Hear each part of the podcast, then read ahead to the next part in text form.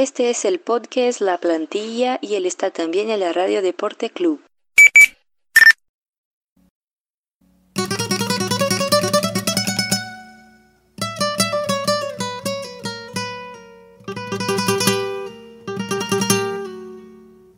Bem-vindos!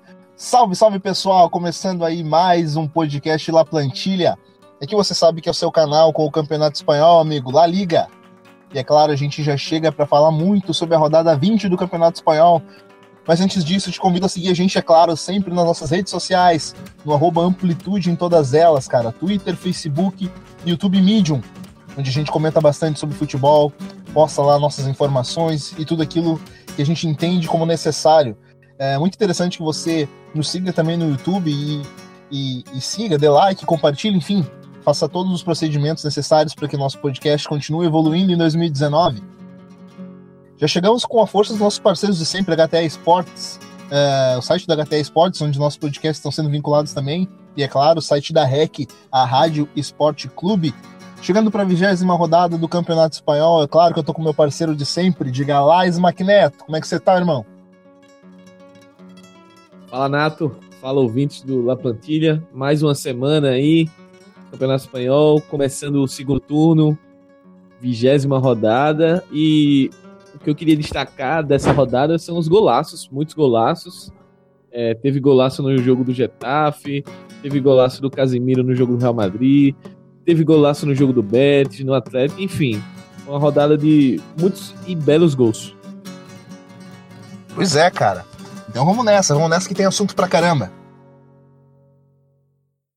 Ô, Smack, já abrindo aqui o nosso papo, cara, uh, com a nossa notícia da semana, é claro, ela que não, sempre não pode faltar aqui no nosso Lamplantilha. Cara, uh, janela, janela de, de meio de ano interessante aí dos clubes espanhóis, cara, mas teve uma, uma contratação que tá causando polêmica aí pelos lados do Barcelona, cara. Kevin Prince Boateng retornando ao Campeonato Espanhol, Smack. Exatamente, né? A gente nas internas nós brincamos até que é o melhor jogador da história do Las Palmas chegou no Barcelona, né? O Kevin Prince Boateng estava no Sassuolo, da Itália. Vem por empréstimo de seis meses, o contrato dele. Uh, o que se fala na Espanha é que o, o Boateng vem para ser uma espécie de opção para o Soares para essa segunda parte da temporada, onde o Barcelona vai encarar uma reta final de Champions, onde precisa de, de de um jogador mais experiente, né? Não, não dá para contar tanto, pelo menos na avaliação do, do clube, com, com os jogadores que lá estão, principalmente jogadores da base. E o Barcelona buscou essa profundidade do elenco para a posição de camisa 9, né? A temporada passada tinha o Paco Alcácer, não se firmou, acabou saindo para o Borussia. E aí o Barcelona tenta preencher essa posição de reserva do Soares com o Boateng agora, que já mostrou que pode jogar nessa função. É um cara que já jogou em clubes grandes, teve, teve passagem por grandes clubes da Europa. Então, assim, eu acho que o Barcelona tentou fazer uma contratação é, não de peso no sentido de trazer um nome grande, mas um cara que possa contribuir, que já tem serviços prestados em outros clubes grandes tentou não errar, não fazer apostas. Eu acho que Cara, a ideia do Barcelona é ganhar agora.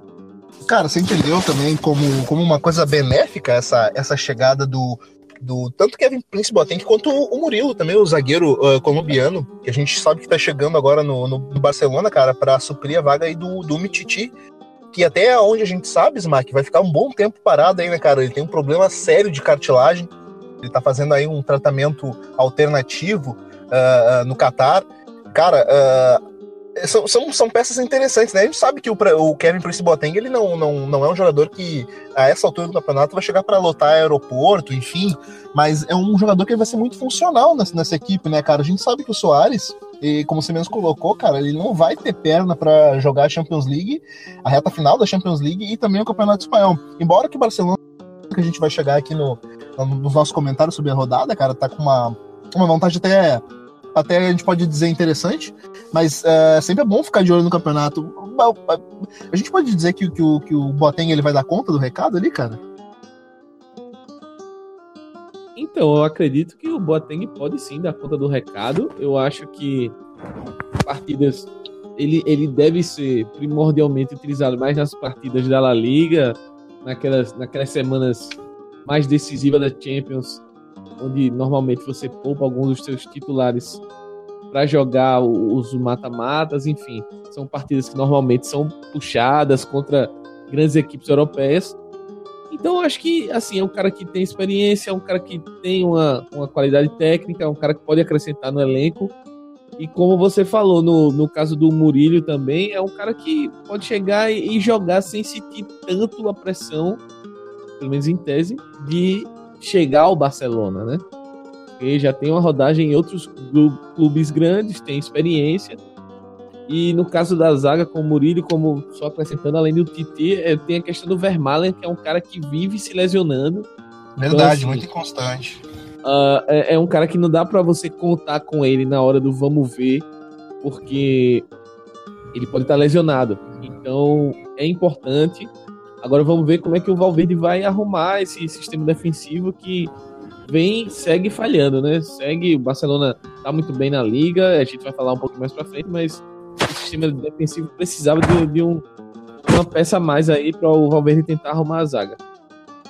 Ô, Smack, não só falando em jogadores que a gente tem aí que já foram anunciados, mas, cara, até, até então, como, como a janela ainda está aberta, a janela de transferência, cara, muitas, muitas sondagens por, no dia de hoje da nossa gravação, cara, a respeito do Hazard no, no, no, no Real, cara. O que, que, você acha disso aí? Que é, é muito boato ainda? Ou, ou, ou, a gente sabe que o Real ainda está se preservando ainda por uma contratação bombástica. A gente sabe que o Florentino Pérez não gosta de segurar muito. Cara, você acha que pode pintar um Hazard aí até o final da, da, da janela? Eu acho que é, eu acho difícil. Particularmente, eu não acredito que o Real vá fazer um, um splash agora nessa janela de inverno, porque eu acho que o, o Real Madrid vai tentar buscar fazer essa, entre aspas, reformulação na janela mais quente, que é a janela do final do, da temporada. Uh, essa especulação surgiu e o Hazard acabou comentando depois da derrota do Chelsea contra o Arsenal. E ele deixou tudo meio aberto. É, vamos ver. É, é, é muito interessante um clube como, como o Real Madrid ser, ser especular no clube como o Real Madrid, etc mas é, eu ainda vejo como um, um, com desconfiança para agora.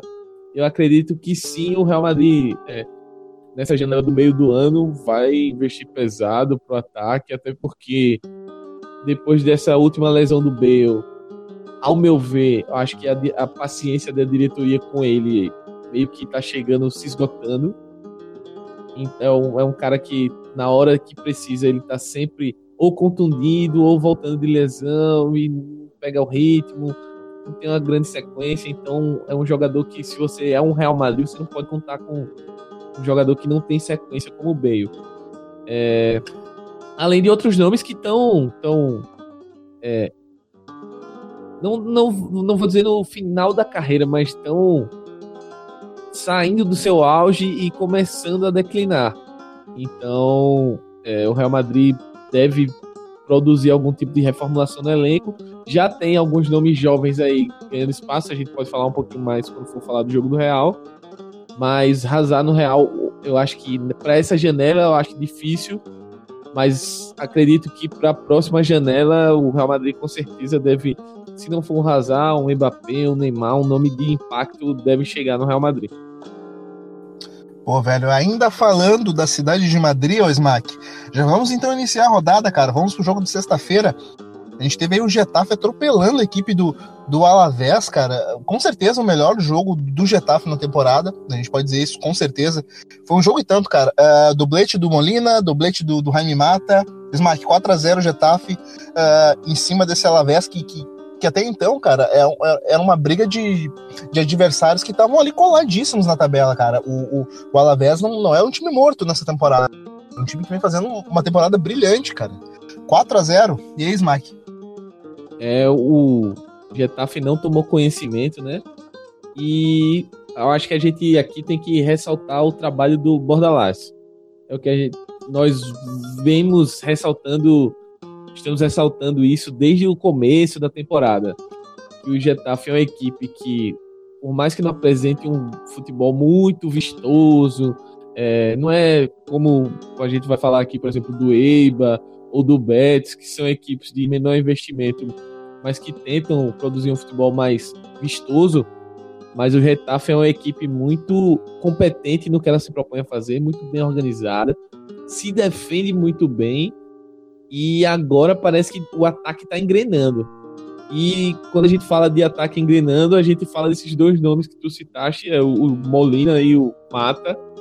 O Mata jogando muito bem no ataque. Além dos dois gols, ele ainda deu assistência para um gol do Molina. É, fez um belo gol. Eu acho que o Retafe tá, tá muito bem, tá bem na Copa do Rei também. É uma equipe para a gente ficar de olho. Já, tá, já chegou na sexta colocação, ou seja, já tá ali na zona da Europa League está apenas dois pontos do Sevilha, que é o quarto colocado agora, ou seja, chegou na briga para Champions. E a partir do momento que outras equipes que a gente esperava mais não não estão engrenando, eu acho que falando de um campeonato que a gente já passou da metade, o, Retafe está se dando o direito de sonhar. Quanto ao Alavés, eu acho que a saída do Ibai Gomes como grande cérebro dessa equipe, vai custar caro para esse, esse objetivo do Alavés de, de buscar um, um, uma competição europeia. É, o time claramente sentiu a falta dele, é, sente ainda se ressente, né? O Abelardo está tentando buscar soluções para a equipe, mas o, o, o time ofensivamente está pecando muito e dessa vez não foi páreo para para o Retafe em casa, né? É, a, a, parte defensiva também do Alavés caiu um pouco e a equipe não conseguiu não conseguiu manter o nível de atuação que vinha mantendo até a perda do seu principal jogador. Acho que interessante, o... interessante né, Smack? Porque porque cara, é, desse jogo aqui a gente pode tirar algumas coisas porque era um confronto de duas equipes, cara, que trabalham com. com eh, trabalham até semelhantes, com dois atacantes uh, de referência lá na frente, tanto o Molina como o Mata, às vezes pode entrar o Angel. Isso eu tô falando do Getafe. Quanto o Alavés, cara, que o, tanto o Caleri quanto o, Bo, o Bonabasson vem fazendo um campeonato e tanto, cara, pelo, pelo Alavés, cara. Eh, são equipes que jogam até, de certa forma, uh, parecidas. Mas como você falou aí, cara, uh, com essa saída do, do, do Gomes, uh, como é que como é que essa Alavés agora como vai, vai conseguir, cara, manter o fôlego até o fim dos campeonatos? Você acha que ainda dá, dá para sonhar ainda com Champions ou, ou, ou talvez é, é, o momento do Getafe nessa nessa e ir nesse embalo aí para rumo à Champions League ou Europa League? Então, eu acredito que se a gente for pegar, falar de curvas ascendentes e descendentes, eu acho que o, o Retafe está numa curva ascendente, né? Nos últimos cinco jogos foram três vitórias. É, só perdeu uma partida. É uma equipe que está cada vez mais consistente no seu sistema defensivo. E ao mesmo tempo é uma equipe que está é, crescendo no ataque. É um time que tomou 16 gols apenas. Uma das melhores defesas aí da La Liga. Se me engano, é a segunda melhor defesa. E agora tá, tá marcando gols, porque no começo, do, principalmente no, na primeira, no primeiro quarto ali do, do campeonato, o Retafe ele não, faz, não tomava, mas também faz, marcava poucos gols. Então é, ficava um pouco desequilibrado. Mas agora o, o, ataque engrenou e com dois jogadores como Molina, como Mata, marcando muitos gols, eu acredito que eu acredito hoje eu acredito mais nessa subida do Retafe do que o Alavés, porque o Alavés a gente via que já estava jogando no limite, mesmo com o, o, o Ibai, uh, mesmo com um jogador desse nível, né? Agora o Ibai tá jogando no Atlético Bilbao, foi para lá e uh, acredito que o, o o Alavés vai sofrer um pouco mais para como é que eu vou falar? Para se reencontrar. Acho que o, o, o Alavés precisa entender uma nova maneira de jogar. Eu acho que o Johnny também está fazendo uma falta para o Alavés. E além do Ibai, era outro cara que estava se destacando, ele está lesionado. Vamos ver aí quando ele voltar se, se o, o Alavés consegue se recuperar, né? Mas hoje eu acredito mais no, no, numa crescente do Retafe do que no Alavés. Pois é, cara. Então o verbo da vez é recuperar. E falando nisso, a gente continua na cidade de Madrid, Smack. Porque o Real patrolou Sevilha, cara. Mas foi uma patrolada e tanto, 2 a 0 2 a 0 não explica o tanto que o Real Madrid criou nesse jogo, cara. Foi uma partida interessante do Real. Uma partida quem do Sevilha, cara. Uma, uma, partida que a gente não, não conseguiu ver o Sevilha uh, finalizar, não conseguiu ver o Sevilha, o Sevilha ficou amarrado. Real Madrid conseguiu trocar mais que o dobro de passes do Sevilha, cara. Foi um, uma partida e tanto, com direito a uma sapatada do Casemiro, um dos gols mais bonitos até agora na Liga. É, como, como tu falaste, o Sevilha deu uma, digamos, desapontada nesse jogo. Vem, vem num viés de queda o Sevilha. É uma equipe que não vence há quatro jogos vem de duas derrotas consecutivas, antes vinha de dois empates. Só deu, só conseguiu chutar uma vez no gol, que foi a defesa do, do Courtois, se não me engano foi o Sarabia que chegou, ou foi, não, foi o Escudeiro que finalizou, o Courtois fez uma boa defesa. O Real Madrid teve mais chances, o Vinícius muito bem pela esquerda, mas eu, eu acho que o grande destaque da partida do Real Madrid foi o Modric. Modric que vem sendo bastante cornetado aqui por esse podcast Outro golaço, né, cara?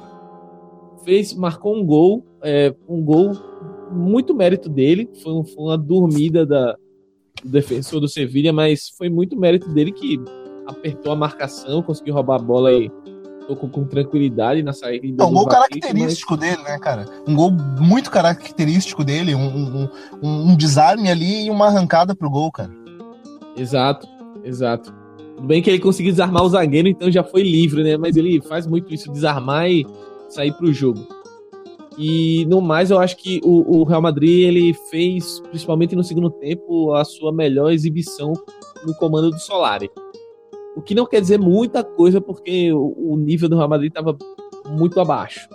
Mas ainda assim foi, foi um pouco animador. O Sebadios foi bem, o Vinícius foi bem, o Casimiro foi bem é, o time conseguiu é, ser mais compacto, subir as suas linhas de, de, de, marcação e sufocar o Sevilha no campo de ataque. O Sevilha recuperava a bola, o Real Madrid já conseguia recuperar e conseguia circular a bola de novo, trabalhar, rodar de um lado para o outro. Eu acho que foi uma boa partida do Real Madrid. É, Benzema foi bem também. Uh, e 2 a 0 acabou sendo até pouco. O Sebadios é, meteu bola na trave. O Vinícius teve uma chance ali no primeiro tempo, poderia ter marcado também. E o Real Madrid se coloca aí como a terceira força do campeonato. Tá cinco pontos atrás do Atlético Madrid, tá um pouco longe, 10 de Barcelona. Para título eu vejo muito complicado ainda. Mas eu acredito numa arrancada interessante para garantir a vaga na Champions, que, que é uma obrigação do Real Madrid no Campeonato Espanhol. Convenhamos, para o nível de investimento do Real Madrid, é uma equipe que, no mínimo, tem que garantir a vaga da Champions. Eu acho que o time, aos poucos, vai se reencontrando. Eu acho que a, a, a manutenção dessa boa fase que o Modric vem esboçando vai ser essencial também para isso. Ele, principalmente sem o Kroos, ele é o cara que é o coração do meio campo ali. Quando ele tá bem, você vê que o Real Madrid consegue é, consegue criar mais, consegue dar dar jogo, circular o jogo, é, acionar bem o Benzema e os jogadores de lado. Então é, é muito importante essa, entre aspas, volta do, do Modric. Muito importante, cara. Vinícius Júnior também cada vez mais solto nessa equipe do Real Madrid. Interessante pro Brasil isso, cara. Pois, Mac, já vamos pro próximo jogo, cara. O nosso Roescão da massa, cara, acabou sucumbindo pro Atlético de Madrid lá no Alcoraz, cara. 3 a 0 Dois gols de laterais, né, cara? Importante salientar isso. Gol do Lucas Hernandes, o francês, e também do Santi Arias, o colombiano, né, cara, que chegou na área fez um golaço até. Pegando uma bola de primeira ali numa, numa invertida. E outro gol do Coque, cara. 3 a 0 do Atlético de Madrid em cima do Huesca, fora de casa. Importante. Atlético de Madrid tá na briga, Max. Ótimo, ótimo resultado e como tu falaste, o Atlético tá, tá na briga, tá de olho, tá seguindo, buscando aí o, o Barcelona. É difícil, mas o Atlético, por mais que a gente venha criticando algumas atuações, vem conquistando os pontos. É, mais, mais do que jogar bem, o Atlético vai pontuando. Acho que é importante isso. Junto com a evolução da equipe, eu acho que nesse jogo com o Roesca a gente viu um pouco dessa evolução. Gostei bastante da atuação do Rodri, gostei do Coque, além do gol, acho que ele foi um cara importante, foi um cara que é, chegou mais à frente. Eu tô sentindo que ele tá tendo é, mais, entre aspas, uma liberdade de avançar, de chegar mais à frente com, com esse, entre aspas, o Rodrigo, entre aspas, se estabelecendo ali como protetor da, da primeira linha de defesa, então o, o está se sentindo mais à vontade para avançar. É, Griezmann fazendo uma partida interessante bem, também. O Angel Correia, que é um cara que a gente fala pouco até, nessa saída do Diego Costa, ele tá assumindo esse, essa posição aí no ataque e tá tendo um bom desempenho, ou marcando gol, ou criando jogadas de gol. Acho que é uma, uma, um nome interessante pra gente ficar de olho aí. Mas quanto ao Ruescão, é, quem acompanhou o jogo viu que no começo o Ruesca teve duas boas chances ali. Inclusive o Oblak salvou uma bola que o Coutinho entrou cara a cara com ele o Oblak mais uma vez, mais um clean sheet pro Oblak, o rei do clean sheet. E como o nosso presidente lá do Filtro, o Eduardo Dias, sempre fala, é, goleiro que dá clean sheet é, é, vale muito, vale ouro. E o Oblak é esse cara, ele é o cara que garante muito ali o time do Simeone, garante o Atlético de Madrid brigando.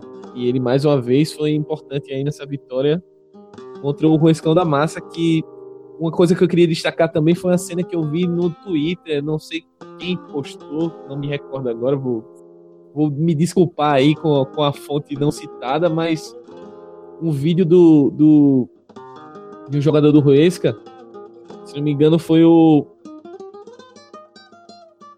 o Galego ou foi o, o Polido, não, não lembro exatamente quem, acho que foi o Galego, que ele estava sentado no banco e chorando, sentido, sentido, minto, foi o Galar, certeza. Ele estava sentado no banco, chorando, triste, e aí chegou, chegou o capitão do time, foi conversar com ele, e ele mencionou a questão dos 11 pontos, né? Porque o Ruesca tá 11 pontos atrás do, do 10 pontos, na verdade, né? Ele, ele contava com 11, mas eram 10 pontos atrás do, do Celta, que é o primeiro fora da zona de rebaixamento. E aí.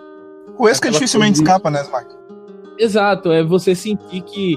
Você se, a, a, imagem dele era aquela de impotência, assim, pô, a gente tá dando, tá dando sangue aqui e a gente não tá conseguindo, entendeu? Era um, foi, foi uma imagem forte, assim, que eu... É, um, sentimento de impotência, foi, né, cara? E, exatamente, é, é você tentar tudo e, do, e no campo você enxerga que os caras estão jogando o máximo, estão tentando, mas as coisas não estão saindo como deveriam, pelo menos como o Ruesca esperava. E infelizmente, eu acho que ano que vem na La Liga não teremos o Ruescão da massa. Infelizmente. Cara, aqui no La Plantilha eu ainda vou estabelecer o critério de jogador que perde mais gols nesse, nesse campeonato, cara. Com certeza eu tenho dois favoritos. A gente estava num deles, o, o Lemar, o francês, o jogador que gosta de perder gol, e o outro é o Rodrigo, que é para onde a gente vai do próximo jogo, Osmac, porque o Celta de Vigo perdeu em casa o Empatência 2 a 1 com direito a gol do Rodrigo, Rodrigo Moreno, para calar minha boca.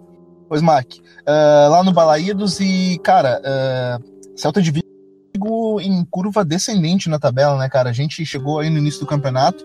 Eu, de certa forma, coloquei aí, talvez, o, o, o Celta de Vigo como uma das equipes que brigariam aí por Europa League, cara, pelo, tanto pelo, pelo elenco que já, que já tinha na, na, nas outras temporadas, porque a gente tinha jogadores como Lobotka, tinha Braz Mendes, a gente tinha um, uma base interessante, cara, mas é, novamente, com a, com, a, com a lesão do Iago Aspas, a equipe entrou numa, numa, numa espiral e tá descendo, cara, descendo vertiginosamente, perigosamente, ali na, perto da zona do rebaixamento, eu acho que tá entre os quatro rebaixáveis hoje no campeonato, tá ali, os quatro rebaixáveis, e o Valência, cara, que, que fora de casa, surpreendente até, é, uma vitória em cima desse em cima desse Celta de Vigo, cara, com direito a gol aí do Rodrigo Moreno.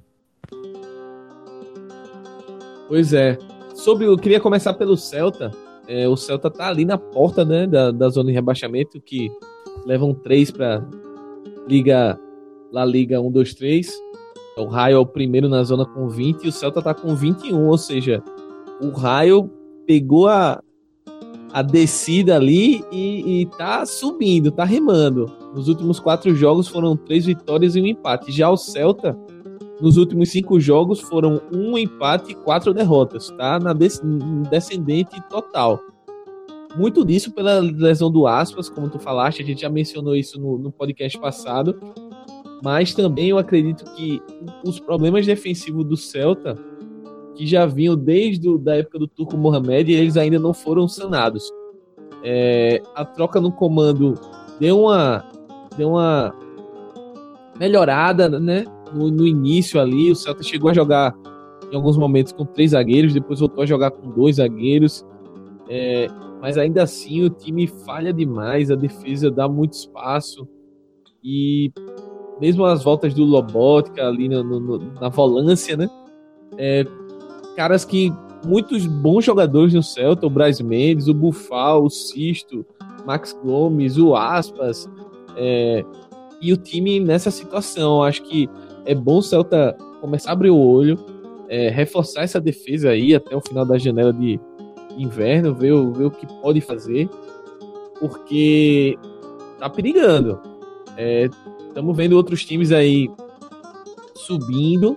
É, o caso do Raio, o caso que a gente vai falar mais para frente, mas é um, carro, um caso mais gritante aí de melhoria. Tem o Villarreal ali na vice-lanterna, que é um time que tem qualidade também, que a qualquer momento pode é, dar um clique e engatar uma sequência de vitórias aí e sair dessa o situação. O próprio Bilbao, né, Smack? Exato, o, o Bilbao, Bilbao já tá, já tá pegando Cara, um, um, elevador aí, subindo Subiu também. o elevador, velho. Deixou pra trás a zona de rebaixamento. Então, então o Celta tá na hora de começar a se ligar também, porque é, se for esperar só o Aspas voltar e o Aspas vai ser o salvador, mas ele não, ele não é zagueiro, né? É aquela história, ele marca gols, ele cria oportunidades, mas a defesa tem que ajudar também. Eu acho que o Miguel Cardoso tem que encontrar um equilíbrio nesse time. Quanto ao Valência, é, bem interessante essa vitória, né? Quinta vitória apenas do Valência no campeonato, uma coisa incrível. Mas gostei, gostei da atuação do Rodrigo, gostei da atuação. O time não se deixou abalar ali pela, pela desvantagem na primeira etapa, conseguiu a vitória. Um destaque também é pro garoto o Ferran Gomes, Ferran Torres, aliás, que marcou o, o gol do empate. Eu acho que ele é um cara que tá entrando bem quando é requisitado. Ele entrou no, no lugar do Solé nessa partida. Além de marcar o gol, fez, fez uma boa partida. Eu gostei do desempenho dele. É, o Gameiro deu assistência pro gol do Rodrigo, então finalmente é, teve uma participação mais efetiva no, no jogo. O Gameiro que vem devendo nessa sua chegada ao Valência. Devendo muito. Falaste o Rodrigo, né? Rodrigo finalmente conseguiu empurrar a bola pro gol. Era um cara que estava devendo isso, cria, tendo muitas oportunidades e perdendo. Só que dessa vez ali embaixo da trave ele empurrou e vitória importantíssima pro Valência e pro Marcelino que vira e mexe vem sendo ameaçado. A gente chegou a achar que ele não ia aguentar, mas tá, tá aí, tá segurando no cargo. Depois do, do jogo, os jogadores se abraçaram muito com o Marcelino, é, fizeram uma festa ali no, no centro do campo. Dá pra ver que o elenco, como o Matheus citou no, no podcast passado, tá fechado com ele, mas o time precisa reagir dentro de campo. E essa vitória eu acho que foi importante para isso também. Show de bola, Lois Mac. Vamos lá pro Benito Villamarim, cara, que teve um jogo interessantíssimo, cara. Esse jogo do Betis 3 a 2 frente ao Girona, cara. Porque aí a gente tem a gente tem duas equipes que elas que elas trabalham um oposto durante o jogo, né, cara? A gente tem aí o, o, jogo do, do Betis, que ele é cheio de construção, cheio de, de opções. E a gente tem aí a equipe do Girona, cara, que se porta muito bem fora de casa, e como não foi diferente nessa oportunidade, quem viu o jogo sabe que, o, que não foi fácil pro, pro Betis conseguir a vitória, tanto que ela veio aos acréscimos do segundo tempo com um pênalti do lado do Canales, cara. 3 a 2 um jogo interessante lá no, no Benito Villamarim, Sevilha. Ótimo jogo. ótimo jogo. É, daqueles jogos que eu, eu lembro que até tuitei isso, que são aqueles jogos que ninguém vê. Primeiro porque às vezes não, não esse tipo de esse tipo de jogo da manhã do domingo, que é bem cedo, principalmente quando é da Fox, eles dificilmente transmitem se não for um Barcelona, se não for um Real Madrid, um Atlético. E é Ele já tipo tem difícil acesso ninguém... por, por vários motivos, né, Isso. né, Smack? Isso. E, e assim, é aquele jogo que as pessoas não veem que se vissem, talvez essa histeria coletiva de ah, a Premier League é muito melhor que a La Liga, é um campeonato muito superior. Cara, acompanha a La Liga, dê uma chance. Eu sei que quem tá ouvindo a gente aqui provavelmente vai concordar porque é um fã da La Liga. Esse é o maior preconceito do futebol. Amigo, exato, conversa com seu amigo, conversa com seu colega, cara, vamos assistir aqui. Pô, pra quem não assiste, pensa, ah, o Betis, ah, não sei quem. O pensamento de, ah, um monte de refugo, etc. Ah, o Girona, quem, quem é Girona? O Stuane e tal. Se bem que o Stuane não jogou nessa rodada, mas é, assim. O Stuane não jogou. Isso, isso é, afasta, mas foi um jogaço de bola. O Betis é, queria destacar muito o Canales. O Canales que não começou tão bem a temporada, mas nos últimos jogos ele vem jogando muito, muita bola. É, além do gol de pênalti que ele marcou ali no finalzinho, é, criou muito. É, tem sido uma peça fundamental ali no meio, junto com o Lo Celso. Cara, com certeza um dos grandes jogadores do Campeonato Espanhol, o, com certeza. o, o Canales, cara. Com certeza. O Betis que agora teve a volta do Guardado. O Guardado é um cara importante aí para esse time do Betis. Tá, tá, tava lesionado e aos poucos está voltando. É, começou no banco, entrou durante o jogo. Quanto, quanto ao Girona, é uma equipe que sentiu um pouco a falta do, do Stuane, mas teve um Dumbiá aí inspirado, brigando, dando assistência, marcando gol. Porra, é... Garcia e Portu também muito bem. Sim, sim, sim. Garcia bem, o Portu dando assistência também. Enfim, é um, é um, o Girona é um time muito sólido, é um time que incomoda, dá trabalho, é, marca muito bem, tem um ataque que, que é potente, que dá trabalho, incomoda. É um time muito interessante e, e a lamentar aí para nós brasileiros, eu acho que o, o pênalti o do pênalti Douglas do Luiz. foi bem bem juvenil assim, coisa de, de garoto. Infelizmente, né? tentar, né? É, foi, foi tentar rasgar ali dentro da área, só que o Canais foi mais esperto que ele e deu tapa na bola antes, ele acabou dando uma bicuda no, no jogador do Betis e entregando o ponto, né? O, custou um ponto para o Girona, um ponto importante, difícil quando se joga no Vila Marim, é difícil você arrancar um ponto lá. Ele que tá de passagem, né? Ele que acaba Isso. tá de passagem pelo Girona porque ainda não consegue o visto para poder jogar na Premier League. É outro ponto absurdo. Uh, eu, eu, confesso que não compreendo muito bem como se faz essa dinâmica do, do visto ali para você poder ter o visto de trabalho e jogar atuar na Inglaterra, mas é bem complicado como é que o, o caras como Guardiola, Tite, enfim, abalizam, o, o, endossam a, a, pedida e simplesmente é negado, assim. Acho que é uma questão até para a gente discutir, quem sabe, num, num, dois toques da vida aí, essa questão do Brexit também, como é que vai ficar a Premier League, etc. Mas eu acho que o Douglas tem tudo para se recuperar. Ele tá fazendo uma boa temporada, sim. É, é, não é um titular. É um jogador, né, Smack? Mas é um ótimo jogador, um jogador jovem, um jogador é, que tem, tem aquela coisa do box to box, é um cara que vai e volta com a mesma facilidade, tem um bom passe, tem um, uma boa bola longa, bate bem fora da área, então é um cara que provavelmente vai figurar na seleção brasileira em breve aí, se ele tiver uma sequência, a sequência que a gente espera no, no City com Guardiola. Então, é, é, vamos, vamos aguardar o Douglas, eu acho que foi, foi um, um aprendizado para ele esse pênalti aí contra o Betis. Show, cara. Então, Mike, bora lá pro próximo jogo, cara. Vamos lá pro La Cerâmica. E a gente teve aí um empate, cara, talvez do time que eu considere. É, talvez não, cara. Dois times que é, a gente volta e meia conversa aqui, mas são dois times que empatam pra caramba, cara. Embora a gente tenha apelidado lá o, o Valência de empatência, porque é a equipe que mais empata. Mas, cara, abaixo deles o confronto das duas equipes que mais empatam. E adivinha o que aconteceu? Empataram de novo. Tô falando do Vídeo Real e do Atlético de Bilbao, Smack. Com direito a gol do Toco Cambi. Um a um. Pois é. Agora, esse jogo eu achei bem injusto. É, o resultado, eu acho que o Bilbao merecia a vitória. Teve um gol ali do Iñaki Williams no, no final que foi anulado pelo VAR. E eu, sinceramente, acompanhando o jogo, procurei a anulação e não vi, mas. Cara, eu achei não... em cima da linha. Eu achei mesmo a linha, te confesso. Eu também achei a mesma linha, mas aí eu não vou discutir com o computador, né? Se os caras estavam lá, demorou um tempão e deram impedido, ok, aceitei, numa boa. Mas ao, pelo menos a olho nu, achei que estava na mesma linha e podia ter dado o gol da vitória pro Bilbao. Bilbao que teve mais chutes, pressionou mais, principalmente no primeiro tempo, fez um primeiro tempo muito melhor.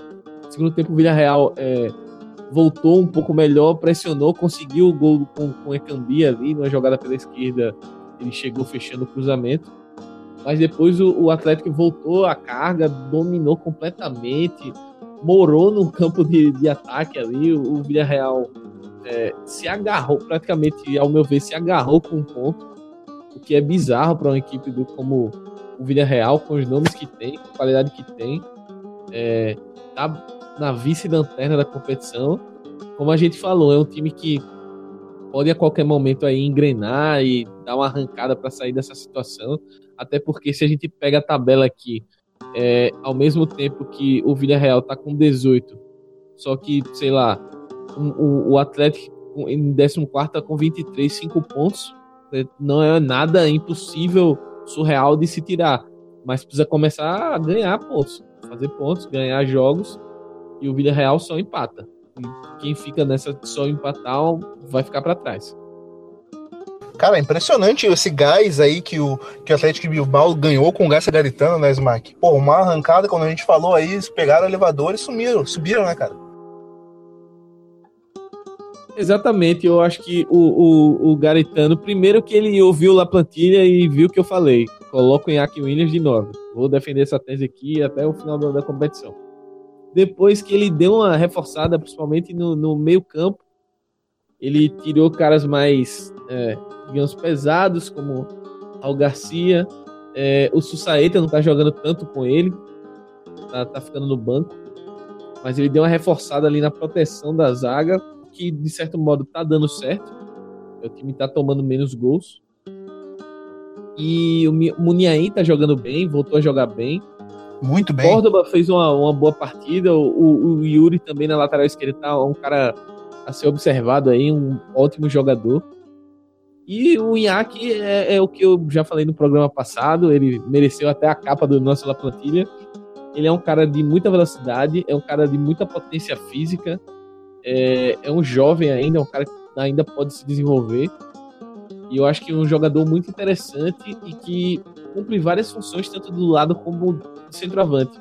Cara, como eu já que... falei e reafirmo, eu acho Inak Williams o novo Samuel Eto'o não, ele tem, ele tem potencial para ser um, um, atacante, acho que top da La Liga. É, precisa ser, precisa ser mais trabalhado, etc. Pegar mais cancha, pegar mais experiência. Mas do, até pela situação do, do Atlético e pelo que o, o, pelo que o time vem apresentando, o elenco, o formato do elenco, a estratégia, eu acho que eu sempre achei que fazia muito mais sentido ele jogar de 9 do que colocar é, é, o Adures de 9. Porque o Adures é um cara, é um centroavantaço, mas além de estar tá no final da carreira, ele é um cara mais pesado para contra-ataque, para ir tentar um jogo mais veloz, ele acaba se perdendo, ele acaba se complicando. Então acho que. acaba ficando um time mais leve, né, Smack? Acaba ficando um time Isso. mais leve porque você tem ali um Monoen solto para criar, cara, caindo por qualquer lado. E você tem e, o Inak Williams, que é um tanque, né, velho? Ele vai ganhar na corrida, ele vai ganhar de tudo. Ele fez um golaço na última rodada, que deu uma arrancada no meio-campo, cara. Fenomenal. Fenomenal, exatamente. E, e é justamente isso. Quando você é, vai jogar com adversários, a, a estratégia do, do, do Garitano ao meu ver, normalmente tem sido dar campo aos adversários e tentar é, é, buscar essa velocidade, buscar ter campo para essa explosão, tanto do, do Inhaque quanto o Muniaí e outros jogadores. Então, é, é, é, o ideal é você ter esses jogadores de velocidade e explorar isso. Eu acho que ele está sabendo explorar bem e muito dessa arrancada aí, saindo da zona de rebaixamento, se deve é, a essa mudança de postura do, do Bilbao. Perfeito, Smack. Ainda falando em arrancadas, cara, já vamos, já vamos pro próximo jogo, vamos lá para para Vallecas, porque o Raio Valecano, cara, ele tava numa subida interessante na tabela aí, mas ele tropeçou em casa de novo, Smack. 2 a 2 aí com a Real Sociedad. Gol do, do Moreno, o mexicano, e também do nosso William José, que voltou, voltou a uma fase interessante de novo na La Liga, né, cara? 2 uh, a 2 Mike. Raio e Real Sociedad. É, esse foi um, um, jogo que a gente tinha destacado até no, no podcast passado, de duas equipes que estavam em viés de subida, né? Então prometia ser um bom jogo e acabou sendo um bom jogo, acabou confirmando as expectativas. É, a sociedade tá ali, tá brigando para chegar numa competição europeia, tá três pontos do Retaf, que é o sexto, tá com 28 pontos, Retaf com 31. E já o Raio tá numa arrancada incrível saindo da zona do rebaixamento. É um time que há quatro rodadas, rodadas atrás estava praticamente morto, ali brigando com o Ruesca para quem entre aspas, ia ser enterrado primeiro, digamos assim. Só que venceu três seguidas, agora com esse empate quase. É, chegou a abrir 2 a 0 fez um primeiro tempo muito bom. É, a campanha do Raio tá muito legal, muito. O time, o time é legal de se acompanhar. Eu acho que. Não vou dizer que é mais importante, mas para além do, dos resultados, eu acho que é legal ver o, o Raio jogar. O Trejo tá jogando muito bem. É, Raul o Tomás é um cara que tá jogando time, muito né, bem. O Raul de Tomás, que a gente patrocina e sempre afirma que é o melhor camisa 9 de Madrid. Tá jogando muito bem. O Embarba tá, tá, marcou gol nesse jogo e tá jogando bem também. Enfim, é um time que tava, tá encontrando uma consistência defensiva, apesar de que nesse jogo é, voltou, principalmente no segundo tempo, voltou a falhar em bola aérea ali, voltou a dar uns, uns cochilos. Mas é, acaba o, o raio, eu vejo que tem esperança de, de reagir. Eu acho que está reagindo no momento bom do campeonato para tentar sair dessa zona, enquanto outros, outras equipes, como a gente já citou aqui, o, o, o próprio Celta ou o Villarreal, estão num momento horrível. Então acho que a hora pode ser essa do raio dar o pulo do gato e sair dessa zona. Quanto à Real Sociedade, é, é muito interessante. É, a gente já vem destacando aqui desde o início do campeonato. O campeonato do Ezabal, que é um menino muito bom. É, o William José voltando a marcar gols. Nos últimos, se não me engano, marcou nos últimos três jogos aí. É, vem tendo um, uma recuperação. Ele passou por um momento de lesão, não foi tão usado, mas enfim. Tem também o Yanuzai, que é um cara que tá sendo muito importante pro, pro, para a Real Sociedade. É um cara que tá tendo muito muito volume, tá tendo muito muita coisa boa. E é, o belga tá se achando tá ali pelo lado direito. Né? Tá sendo, exato, tá sendo fundamental. É, tem, tem aqui uns números até que eu, que eu tinha separado do rendimento ofensivo da Real Sociedade com ou sem ele. É, chutes ao gol com ele por, por jogo, no caso, por 90 minutos a média. 13.3 sem ele 8.6. Gols marcados, com ele 1.55, sem ele 0.97. E ocasiões de gol por jogo 10.3 com ele e a queda sem ele vai para 5.9, ou seja, é um cara que está fazendo a diferença no ataque, é um cara que está é, mostrando serviço ali pelo, pelo lado esquerdo, pelo lado esquerdo, pelo lado direito, reveza também com o Azabal. E são dois caras pelo lado ali que estão dando muito trabalho e tá, tá chegando muita, muita coisa pro William José e o William José tá colocando a bola para dentro. Eu acho que a Real Sociedade também é um time que tá crescendo aí durante essa temporada e pode dar trabalho para essa reta final na briga aí por uma vaga na competição europeia. Interessante, Smack. Já vamos, vamos para Valência, cara, porque a gente teve aí o jogo do Levante enfrentando a equipe do, do Valladolid, cara. É um jogo interessante, não teve gol do Morales aí, cara, mas ele fez uma partida e tanto de novo. uma partida interessante. 2 a 0 do Levante sobre a equipe do Valladolid, Smack. Não teve, mas quase ele guardou dele.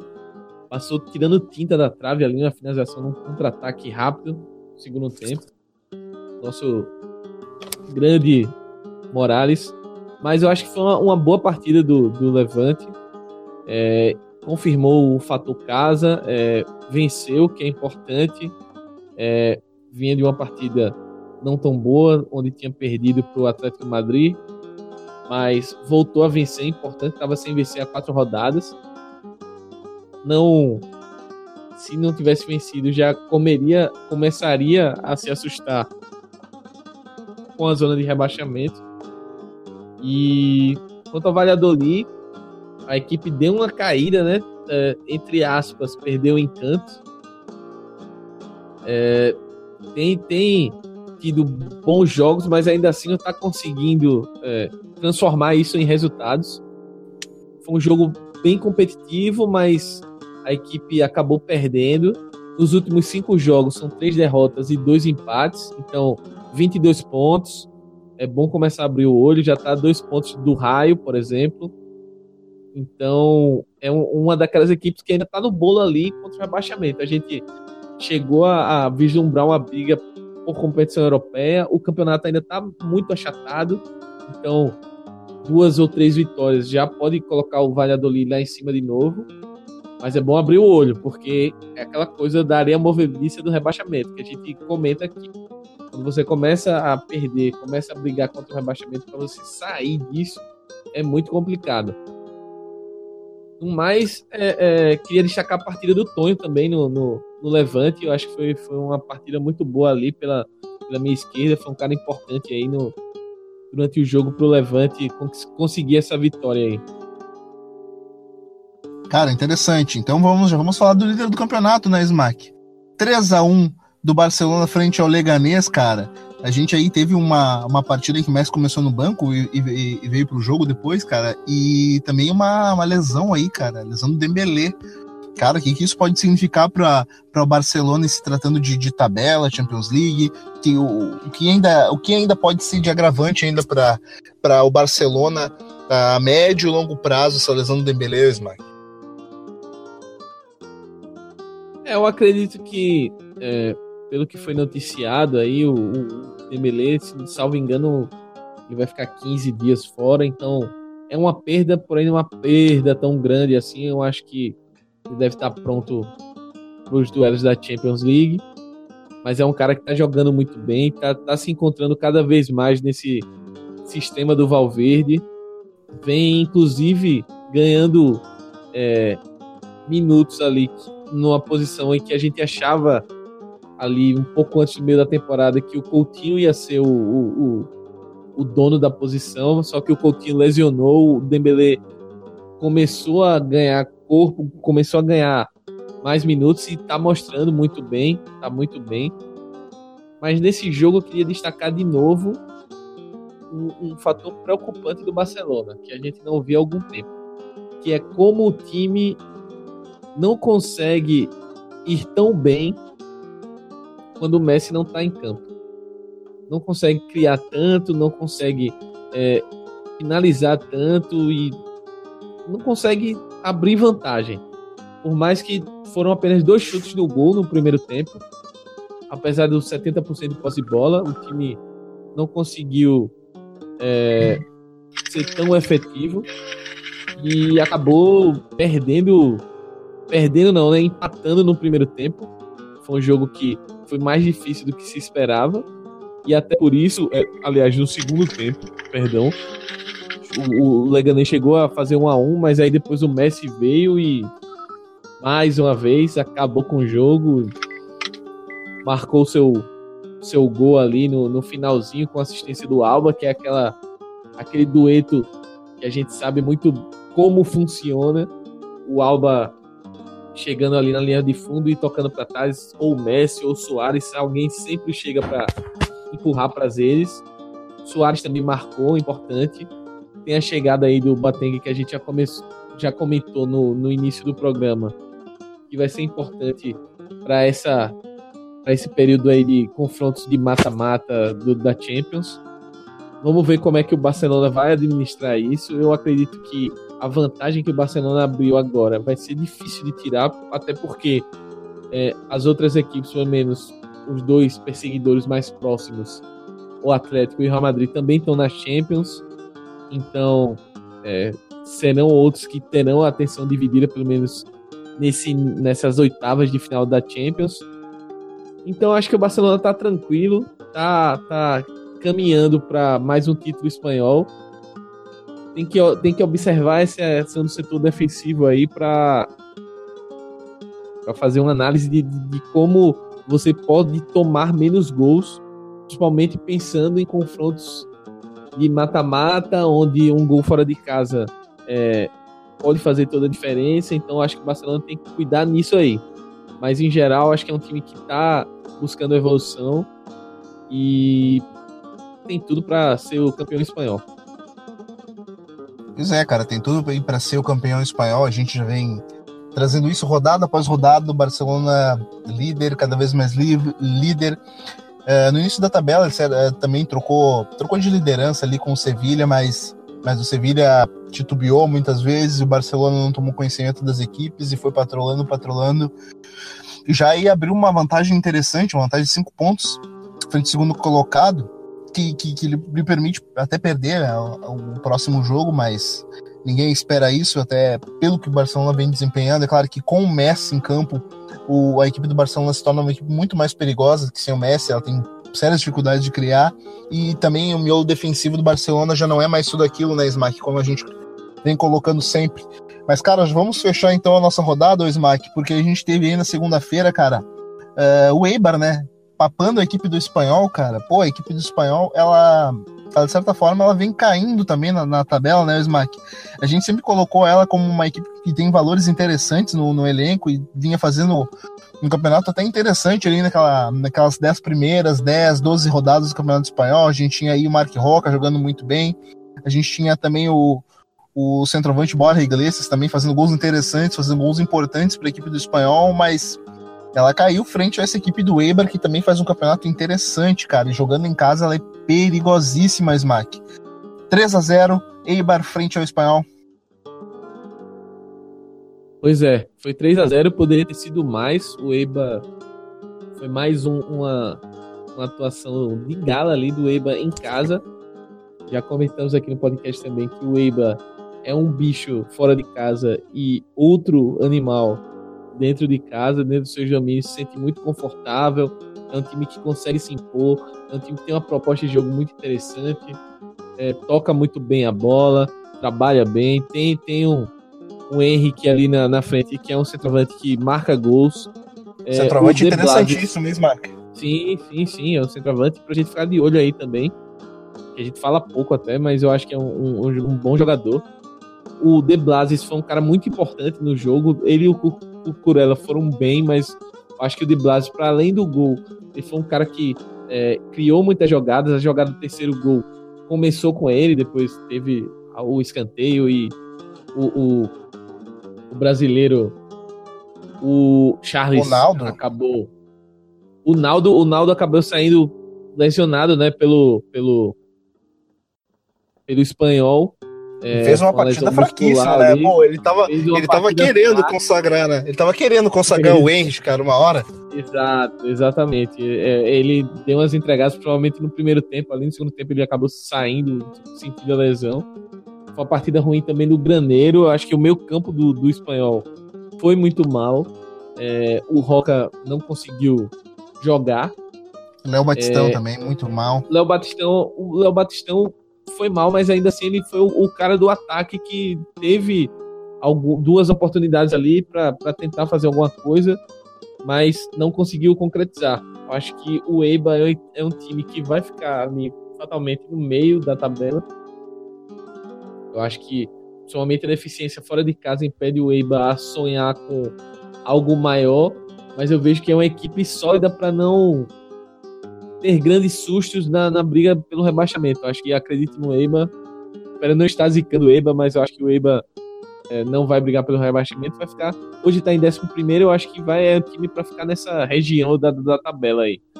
Um futebol bem interessante, eu acho que o, o, o trabalho do Mendilibar com, com esse time é muito bom para o material humano que ele tem.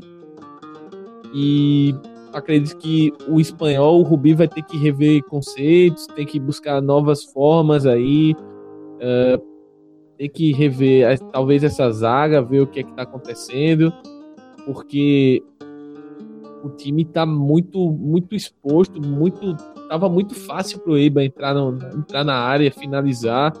O Diego Lopes foi recebeu uma chuva de finalização, o goleiro que já foi do Real Madrid, já jogou no Milan. Então, acho que o, o Rubi vai ter trabalho com esse time do espanhol aí para tentar retomar aquele bom futebol que foi ali no, na primeira metade do primeiro turno. Perfeito, Smack. Rodada 20 do Campeonato Espanhol vencida, cara. Vamos então projetar alguns jogos, vamos pro plus do La Plantilha, projetar alguns jogos do campeonato uh, do Campeonato Espanhol na rodada 21, cara. E a gente vai ter jogos interessantes aí, o Smack. A gente tem um Valência e Vídea Real, cara. A gente tem aí o confronto do, do Valência, que, que, de certa forma, aí, na, na, última rodada conseguiu vencer, tá subindo na tabela, e o Vídea Real que tá desesperado, né, cara? Afundado lá na, na zona de rebaixamento. Exatamente, são, é o clássico da decepção esse jogo aí. Já, já dei nome, já dei nome a esse, a esse belo jogo do sábado. Acho que o Valência em casa tem que aproveitar que conseguiu uma vitória fora, uma vitória importante, e tentar embalar contra esse Villarreal aí, para buscar voltar a, a, ter contato ali com o pelotão da frente. Já o Villarreal, preocupante. É, vejo, vejo com muita preocupação essa situação do Villarreal, porque a gente não vê evolução no time. São os mesmos erros desde o início da temporada, uma defesa muito errática, aquela posição do Rodri até hoje não foi bem reposta. A saída do Rodri, eu acho que o time se ressentiu disso e não conseguiu se reinventar. E apesar do ataque ter bons nomes, ter bons nomes na frente ali, Fornal, Zecambi, Gerard Moreno, Cazorla, enfim, tem, tem uma infinidade, o Chukwueze, enfim, são muitos nomes, só que atrás o time não tá conseguindo segurar e na frente as coisas não estão dando tão certo. Então, é um time que está sofrendo e que, se não houver um, um, uma reviravolta aí, vai, vai continuar sofrendo muito. Quem sabe, infelizmente, cair para a segunda divisão. Vai ser penoso. Pois, Mark, a gente também tem o Girona recebendo a equipe do Barcelona, cara. Quem vê no primeiro momento, ah, de longe o Campeonato Espanhol, a gente pode pensar que é jogo jogado pro Barcelona, cara. Mas quem acompanha o campeonato de perto sabe que vai ser osso duro pro Barcelona, cara. Pra essa equipe do Girona que sabe sofrer. É, e o Girona em casa é uma equipe muito forte, é uma equipe muito sólida e sempre complica para os grandes. É, esse ano, o, esse, essa temporada, aliás, é, a equipe sofreu contra o Real Madrid em casa, só que foi um sofrimento no placar. Salvo engano, foi 4 a 1 o jogo. Só que o, o jogo não foi para 4 a 1 Foi um jogo que o Girona estava em cima até o Real Madrid abrir o, o, o, do, o, marcar o segundo gol e a partir daí o Girona se lançou toda a frente e acabou abrindo espaço para os contra-ataques. Mas até ali o Girona pressionava, tinha chance, o Real Madrid estava sofrendo. Então é uma equipe difícil de ser batida. E o eu acredito que o Barcelona vai, vai suar um pouquinho para conseguir os três pontos lá. Outro jogo Mano, que eu queria outro... destacar também é esse Atlético de Madrid e Getafe. É, são duas equipes que têm na defesa a sua força. O Retafe em grande momento. Clássico de Madrid. E, e, e, é um é um, um, jogo de Madrid ali, um clássico, um mini clássico. E que vale muito pro Retafe. O Retafe se, se vencer, provavelmente deve passar o, o, o Alavés. Tem boas chances disso, já que a fase do Alavés não é boa. E, e encostar de vez, por exemplo, ali, pode, pode ultrapassar até o Sevilha, dependendo do resultado do jogo do Sevilha. Então, é uma partida importante. Ou seja, o Retafe pode entrar até na zona das Champions, dependendo do, do seu resultado. E o Atlético precisa continuar vencendo, vencendo e vencendo, como diria aquele célebre áudio do Coquinha, para seguir na caça do Barcelona aí. Cara, e o Alavés também, que, que vai, vai enfrentar a equipe do Raio uh, em casa, cara. Vai ser um jogo interessante. Como a gente vem mencionando, o Raio também vem se recuperando na tabela e vai encontrar essa equipe do Alavés que tropeçou nessa última rodada, mas também é uma equipe que vem fazendo um, um grande campeonato espanhol.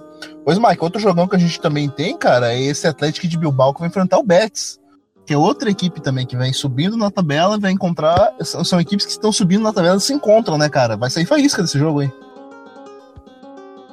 Com certeza. É...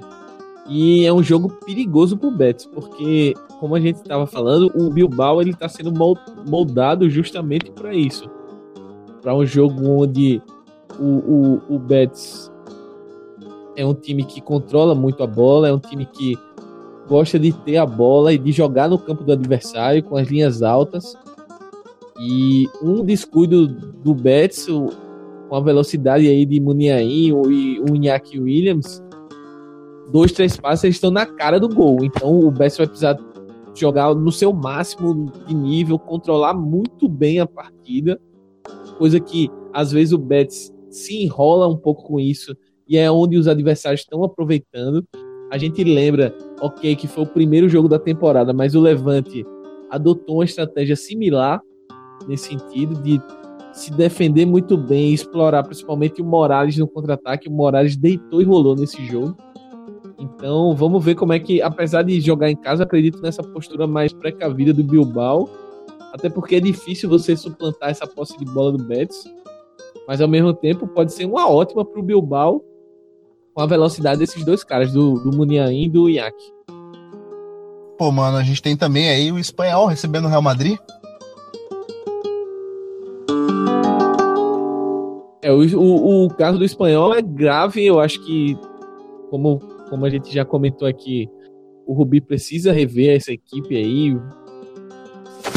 Joga, muitos jogadores em uma fase ruim e ao mesmo tempo o Real Madrid está subindo. É um, um, Real Madrid que vem do seu melhor tempo, entre aspas, né, do, dos seus melhores 45 minutos da temporada, que foi o segundo tempo contra o Sevilha. Tem tudo para ser um, um, um jogo bem pegado, bem interessante. O Real Madrid em Barcelona, né? Não contra o Barcelona, mas contra o Espanhol. E é um jogo que a gente também vai ter que acompanhar bastante aí e, ver o que, é que vai dar. Real Madrid buscando o, o seu rival Atlético. Perfeito, Osmar, são coisas que a gente vai acompanhar e que a gente deve ficar de olho. Outras coisas que a gente deve ficar de olho também é nos podcasts do Amplitude. Osmar, projeto novo na casa, banho de cuia. Exatamente.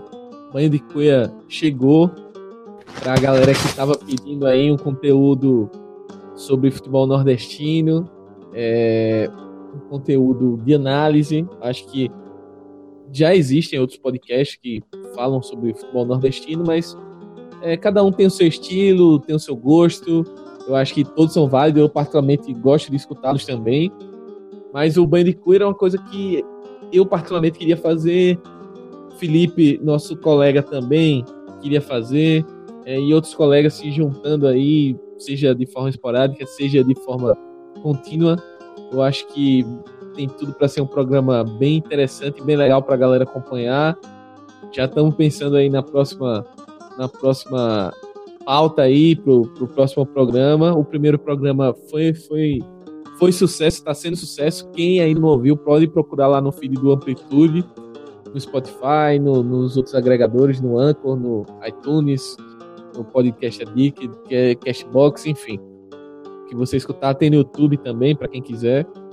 Tá valendo muito a pena e eu espero que quem não ouviu vá ouvir, quem ouviu possa ouvir de novo, dar o seu like e recomendar para os amigos aí, que tá foi um trabalho com muito carinho e tá bem legal. No mais, queria agradecer a Nata aí, a volta, sair do chinelo, voltou das férias. E agradecer a todos os ouvintes aí do La Plantilha, o pessoal que ouviu o último programa também do La Plantilha teve uma ótima recepção. Espero que essa seja similar ou até melhor. E vamos embora curtir o futebol espanhol, que tá bem legal. A temporada tá, tá pegando fogo, tá começando a chegar no, naquele momento em que as coisas vão se definindo, quem vai brigar pelo título, quem vai brigar pro Champions, por Liga Europa, contra o rebaixamento, enfim, tá, tá chegando naquele momento decisivo da temporada que é muito legal de acompanhar. Show de bola, cara. Salve Banho de Cunha, salve Campeonato Espanhol, salve podcasts do Amplitude FC. Pois, Mac, quem quiser te seguir nas redes sociais, meu amigo, faz o quê? Então, quem quiser acompanhar um pouquinho do que eu falo, do que eu penso sobre futebol, sobre o mundo, sobre a vida, é, pode me procurar no Twitter, arroba ou no Instagram, também na mesma arroba, arroba. E é isso. Tô, tô querendo voltar pro Medium aí, só que o TCC tá meio ocupando um pouquinho a escrita. Mas os podcasts estão aí, a gente vai voltar aos pouquinhos, prometendo acompanhar um pouco mais também de forma escrita os nossos leitores lá no Medium. E é isso, grande abraço e até a próxima, galera. Até a próxima. Tá aí, o Smack já fez o convite, eu faço novamente, cara, não fica de bobeira.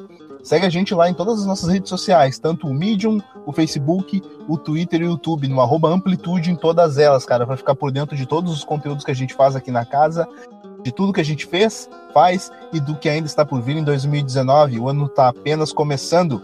Até a próxima, pessoal. Tchau, tchau.